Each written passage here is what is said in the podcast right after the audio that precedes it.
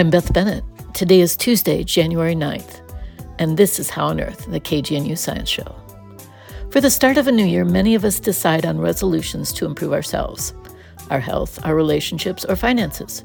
But this year, I'm resolving to expand my efforts to improve our environment. In that spirit, I'm replaying an interview with John Vaillant, author of Fire Weather and other books. John described the new breed of wildfires fueled by climate change. In his book, he delves into the causes and policy efforts to contain these beasts. But first, a look at some of the recent environmental news in science.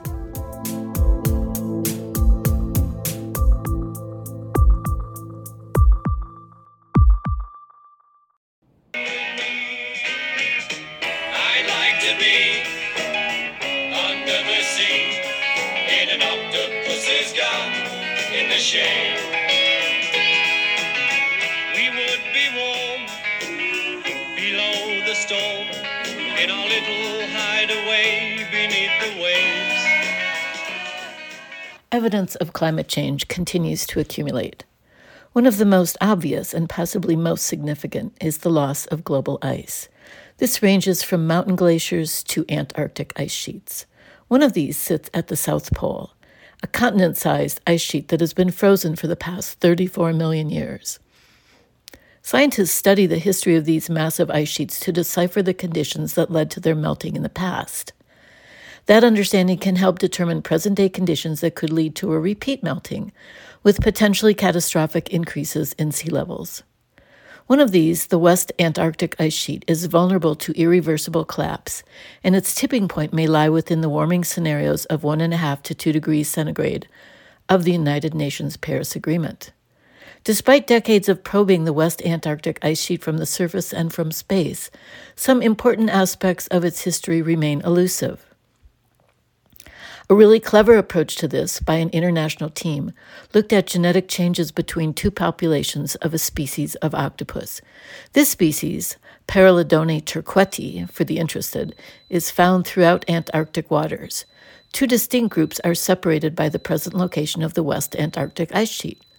When populations of the same species are separated, for example by mountains or in this case by 34 million years of an ice sheet, they accumulate genetic changes.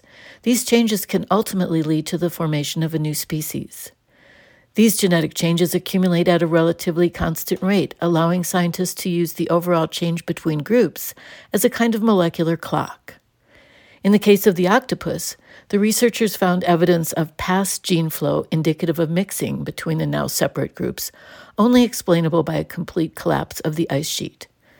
The findings from this study show that the West Antarctic ice sheet collapsed completely during the last interglacial period, when global sea levels were 5 to 10 meters higher than today, and global average temperatures were only about 1 degree centigrade warmer. In other words, the tipping point for the loss of this massive ice sheet could be reached even under st- stringent climate mitigation scenarios. This research was published last week in the journal Science. As if Colorado isn't already thirsty and fire prone, a new comprehensive study on how climate change will impact the state brings some dire warnings, such as temperatures in the state will keep rising, bringing 10 times as many summer heat waves, wildfire seasons will grow more intense, and the water supply will keep shrinking. The report, written by researchers at Colorado State University, is the third edition of the climate study. The first was in 2008. Warming temperatures will also negatively impact agriculture as well as water supplies, according to the report. In general, the state's average annual temperatures warmed by 2.3 degrees Fahrenheit from 1980 to 2022, with the greatest amount of warming happening during the fall season. Becky Bolinger, the lead author of the report and the assistant state climatologist for Colorado, said in a statement that the study verifies projections found in earlier reports and updates them to extend out for decades. She noted that the observed warming trend is strongly linked to the overall human influence on climate Bolinger added that by 2050, Colorado's statewide annual temperatures are projected to warm by 2.5 to 5.0 degrees Fahrenheit. That's compared to the late 20th century, and then 1, 1 to 4 degrees compared to what we see today. So, for skiers and snowboarders, to say nothing of others, the future looks pretty dicey. Bolinger noted that the warming trend will continue. By 2050, seasonal peak snowpack date is projected to happen earlier in the spring than it does now. She added that the state would need a large overall increase in precipitation to offset the effects of warming, and that such an outcome appears unlikely. The report is meant to help inform future management and planning of Colorado's water resources. The research was funded by Denver Water and the Colorado Water Conservation Board.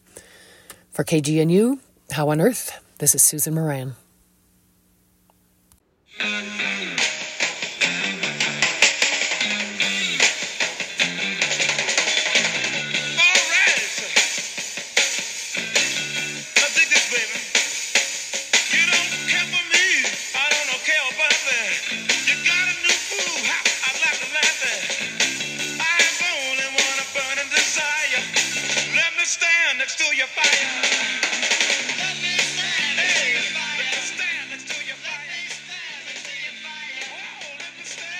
John Vaillant has written extensively about the natural world over his long career as an author. In his recent book, Fire Weather A True Story from a Hotter World, he explores the phenomena of fire, the wildland urban interface, and climate change in the context of a precedent shattering combustion in a modern city. This colossal wildfire in Alberta in 2016 almost consumed a city of nearly 100,000. In the process, the fire blew up expectations and responses to previous wildfires. Vaillant gives an in depth exploration of the rapidly changing relationship between fire and humankind, along with personal stories of loss and bravery on the front lines of this horrifying event. Welcome to the show, John. I'm speaking with John Vaillant today, and he came up recently with a book that is just remarkable called Fire Weather A True Story from a Hotter World. And, you know, to tell the truth, John, this, you talk about this fire that occurred oh, about seven years ago now. And it was not on my radar here in Colorado. I think we had plenty of our own fires, but this is really an amazing story that you described. So I want to get into the, the science of fire weather and how climate change is affecting that and affecting fires. But give us a little background about Fort McMurray and the conditions that were uh, in place at the time that led to this unbelievable fire. Sure. Thanks, Beth. Uh, Fort McMurray is in Alberta, 600 miles north of the US border, and it has a population, uh, permanent and uh, guest worker, of about 90,000. And it's a really remote place in the boreal forest, surrounded literally by hundreds of miles of northern boreal forest. And what they do up there is mine and extract through other methods bitumen, which is used as a feedstock for synthetic crude oil. And Fort McMurray is almost by itself the largest source of imported oil for the United States. And Canada's the biggest source of imports, and 90% of those imports originate in the bitumen mines and uh, SAGD complexes of Fort McMurray. Sorry to interrupt. I just think this will be a surprise to many of the yep. local listeners because yep. a lot of people here assume that those tar sands projects, as people here call them, uh, got canceled a long time ago. Well, there's a famous lawsuit right now, Suncor Energy uh, versus Boulder. And Suncor, which has offices, I believe, right in Boulder or maybe in Denver, is one of the biggest uh, bitumen producers in the world, and it's based up in Fort McMurray. Uh, no, bitumen is alive and well. Lots of foreign companies have pulled out of it, but Canadian-owned companies or consortia uh, that are, you know, part Chinese or something else have stepped in to fill the gap, and the production up there is colossal. The impact on the environment is colossal, and um, it was overrun by a wildfire on May 3rd, uh, 2016. And the fire burnt inside the city for days. There were firestorms still sweeping through neighborhoods on May 5th. Two weeks later, work camps and houses were still burning down. It was an unbelievable conflagration and it was precipitated by desert dry heat uh, up in the uh, low 90s, which you know for northern Alberta is insanely hot, almost 25 degrees above the average temperature for that time of year. The humidity, relative humidity, was around 10 or 11 percent. You know that's like Southern California or Death Valley, and uh, you add some wind to that, and you have basically what's as good as gasoline for a fire. And so the worst case scenario happened. It was really like the, the wildfire equivalent to Hurricane Katrina. So it wasn't New Orleans, it was Fort, Fort McMurray. And the result was the largest, most rapid evacuation of people due to fire in modern times anywhere on earth. Yeah, you, the description of the evacuation is just unbelievable. I mean, you, you go into so much detail, and I, I, just imagine you embedding yourself with all these people that were there and and reconstructing uh, a minute by minute experience of what went on. So, can you talk just a little bit about what that experience was like? I can't even imagine ninety thousand people, you know, on those roads trying to get out of the city, and no one died. Well, because that is a miracle, Beth. It really is, and it's it's actually a very religious town not just evangelical Christian, but there are lots of Muslims up there. There are lots of Hindus up there. There are actually 80 different first languages spoken in Fort McMurray. It's an extraordinary melting pot. You know, Canada is an unusual place, and Fort McMurray is an unusual place within that. Um, the evacuation was chaotic. It was called late. Uh, and people mostly found out that they needed to go because their neighborhood was on fire. So people were calling each other, people were looking out the window, and what had been a crystal clear bluebird Vancouver, uh, sorry, uh, Alberta day, um, three hours earlier, there was now a 40,000 foot tall fire cloud bearing down on them and a shower of embers and ash preceding it. So they people in this very random but concerted way sought to escape. And many of these new developments, probably not that different from Boulder, really just have one road in and so and one road out, of course. And it's the same, in fact, with Fort McMurray. There's only one road in there. It's actually a four lane highway now, but all four lanes were filled with traffic uh, moving at a crawl while the forests on either side burst into flames. And I'm talking 100 foot, 200 foot, you know, fireballs and fire dragons, as firefighters call them, just billowing and swirling over the roadway as their houses exploded. And when I say explode, I don't mean that lightly. The heat was so intense that day the projected heat from the from the fire coming in from the forest that it caused these modern homes, which are have a lot more petroleum products than any of us would really like to think or believe, and the same is true for Boulder. Uh, it caused these petroleum products to vaporize, volatilize, and explode into flame almost simultaneously. So, what sometimes occurs in closed uh, rooms in houses, it's called flashover. This was occurring outside over neighborhoods. So I spoke to firefighters about this, and they said, yeah, it took about five minutes for a house to burn down. And I really challenged them on this. I said, what are you talking about, five minutes? He said, no, from the house standing there without any fire on it to a flaming basement was five minutes.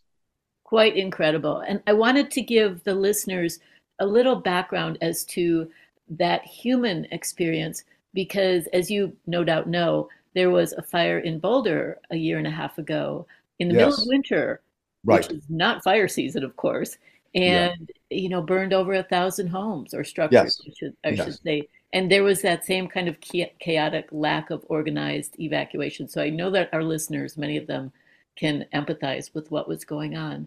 So let's jump into the science because that's a big part of the book. What is it about the way the climate is changing now and that specifically affected Alberta that caused this huge fire. And I guess, I mean, we're getting smoke from Alberta as I speak. And yeah. I guess it's going on, you know, probably every year with the, with the May weather pattern. Yes.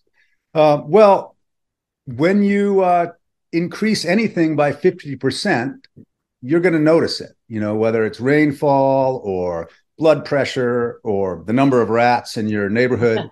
uh, so if you increase CO2, atmospheric CO2 by 50%, as we have done since pre industrial times, circa 1750, you're going to notice changes. And the most excellent uh, atmospheric scientists and chemists uh, hired by Exxon and Chevron and Shell, who did research on this in the 1970s and 80s, predicted this. And they said, starting around 2000, we're going to start to notice temperature change that's going to rise above the kind of ambient noise, if you want to call it that, of normal temperature fluctuation. We're going to start to see these surges and pulses of heat. And that, of course, is exactly what we're experiencing now. So, what we have created through relentless fossil fuel burning is an atmosphere that now retains more heat and creates an environment on Earth that is much more conducive to fire. Because when you have a hotter atmosphere,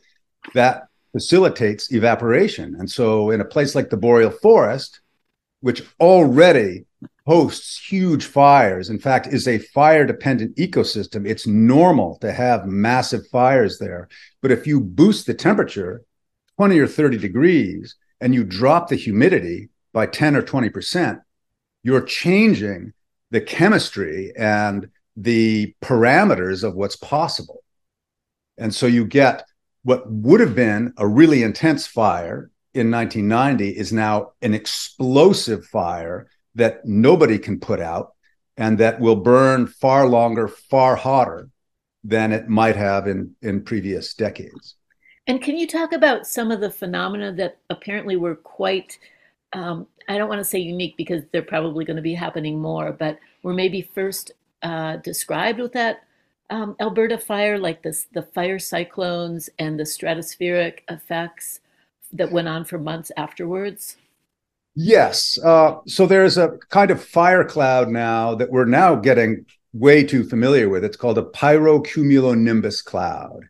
And it is born out of gigantic fire systems. And where people used to see them, you know, we're talking about atmospheric scientists and aerosol uh, chemists and people like that, where they were easiest to study was in volcanoes. And that's the big black cloud you see surging up out of the volcano and it's got lightning in it. Well, now, starting in the late 1990s, these same scientists were noticing that these were occurring over wildfires. And British Columbia and Alberta has now become almost a nursery for these giant fire cloud systems. And they can attain heights of 45,000 feet, so fully penetrating the stratosphere. They can be the size of Greece. You know, they can cover 50,000 square miles of area. They can produce their own lightning, which can start fires 20, 30 miles away from the place that's actually burning. So they become, they're so, and they're so big, they turn the same way uh, hurricanes do. They're impacted by the Coriolis effect. So what you have is this giant fire perpetuation system sending out its own lightning, igniting the forest around it. And there is no way to stop these things. And so, what firefighters are discovering, and this is what was really alarming for the first responders in Fort McMurray, you know, they went up into these neighborhoods to put fires out, and all they could do because the hose streams vaporized 100 feet before they hit any of the burning houses. It was so hot. It was basically as hot as Venus in between these houses. So they couldn't fight the fire. All they could do was help with the evacuation. And the same thing happened in Redding, California in 2018 during that terrible fire tornado. A firefighting operation was forced purely by virtue of the fire's own energy to become instead a life saving operation. Yeah, you did say that um, those firefighters they completely gave up on trying to save any structures. It was just way beyond their capacity, and it sounds like they didn't really have anything to do or very little to do with saving the lives other than directing traffic as people left town. They were pretty fearless in terms of going down burning streets, knocking on doors of houses that were still standing. Uh, they, you know, I, the analogy for me was like those firefighters who went up into the World Trade Centers. You know that they were in a situation that was far beyond anything that they understood. They knew that they were going into a really ominous, dangerous situation. But you know, to their credit, the firefighters and first responders in Fort McMurray, they went up those burning hilltop roads and they looked for people and everybody got out. Not a single person was lost to the flames. Yeah, that is really remarkable. And you know, you you also cover there's there's so much we can't talk about what you cover in the book, but you do cover um, the, the the this phenomenon of these increasingly um, intense and large scale fires all over the, the globe, and and also this phenomenon of fire as being a really pervasive kind of event that one that we don't often think about like just cellular respiration is a form of fire so there's just fire mm. on all these different scales mm-hmm. and the mm-hmm. one thing that I I hadn't really been aware of was your description of the Permian extinction, how that was um, instigated by this same kind of climate change, you know, hundreds of millions of years ago. And could you touch really briefly on that? Because I think that has some parallels for our current situation, and it is pretty horrifying. Yeah, the Permian age was about 300 million to 250 million years ago, starting around 249 million years ago uh, a series of volcanic eruptions in what is now Siberia were triggered. And they were massive and they persisted for thousands of years. And they created this gigantic slab of basalt the size of Alaska, which is now, you know, integrated into Siberia. But these relentless uh, eruptions generated so much ash, so much CO2 uh, and I believe methane as well, that they changed the climate to the point that it became uh, almost uh, well became toxic to well over half of all living species. And likewise, we know that CO2 is also absorbed by the oceans. The ocean, the oceans at that time became so uh, rich, if you want to call it that, with carbonic acid that uh, most of the sea life died. And so it, it's called the Permian extinction. It's also called the Great Dying. Uh, it was an absolutely cataclysmic time and really was sort of a reset for the planet because so much of uh, the life, the pre existing life, was simply wiped out. And it and, is really encouraging that life came back. Of course, you know, if we continue on our pathway, it's not going to help us too much, that note of optimism. You know, I, there's, uh, I mean, it's it, it there's a there's sort of a, a, a balm, if you will, in thinking like a scientist. You know, we are not going to kill the Earth, right? Uh, but we're going to kill many species, and we are going to have terrific impacts on the near and midterm future. And you know, who's really going to be feeling that are our fellow human beings. And so we have a you know we have a really hard road ahead of us, especially if we continue to burn hydrocarbons at the rate that we're currently doing. And you do a really thorough job of, of presenting and describing the history of scientists trying to make this process known and you know speaking to congress and um, having um, public statements writing books. And it's pretty depressing how their message has been not only ignored but covered up and denied. So, you know, based on where we are in that whole process after 40, 50 years of, of really great efforts by climate scientists and others to change our course, what do you think is going to happen? Well, I think, uh, you know, one of the things that happened in the Fort McMurray fire is the bitumen industry was basically shut down by the fire. And what's happening in Alberta right now is oil and gas projects are being forced to shut down by the fire. If not by the fire itself, then by the smoke that workers can no longer work safely in. So we are creating circumstances that are increasingly bad for business. And I think more and more people outside the petroleum business are realizing, are, are connecting the dots. And so, you know, for example, just today, France has said, no more short haul jet flights out of France.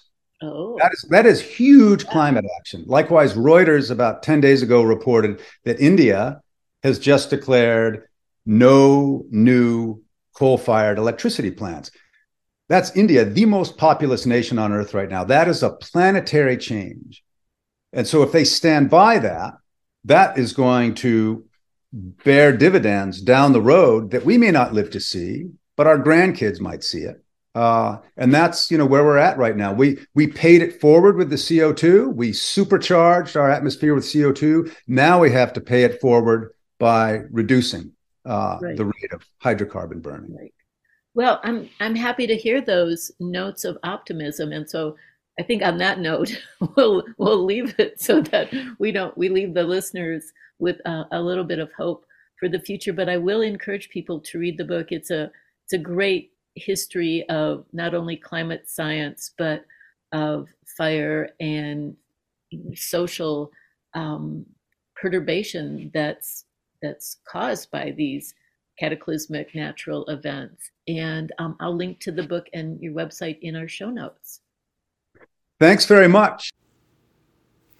That was author John Vaillant discussing his recent book, Fire Weather. He explores the phenomena of wildfire, the urban wildland interface, and climate change in the context of a precedent shattering fire in a modern city, not far from our border, an eerie harbinger of the Marshall Fire of just two years ago.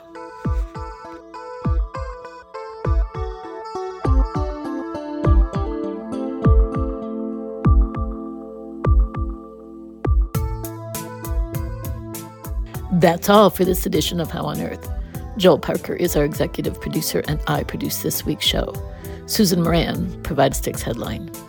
Our theme music was written and produced by Josh Cutler, additional music by the Beatles, and of course, Fire by Jimi Hendrix. Visit our website at howonearthradio.org to find past episodes, extended interviews, links to material referenced in the show, and you can subscribe to our podcast through iTunes and follow us on Facebook and X if you go there. Questions or comments, call the KGNU comment line at 303 447 9911. For How on Earth, the KGNU Science Show, I'm Beth Bennett.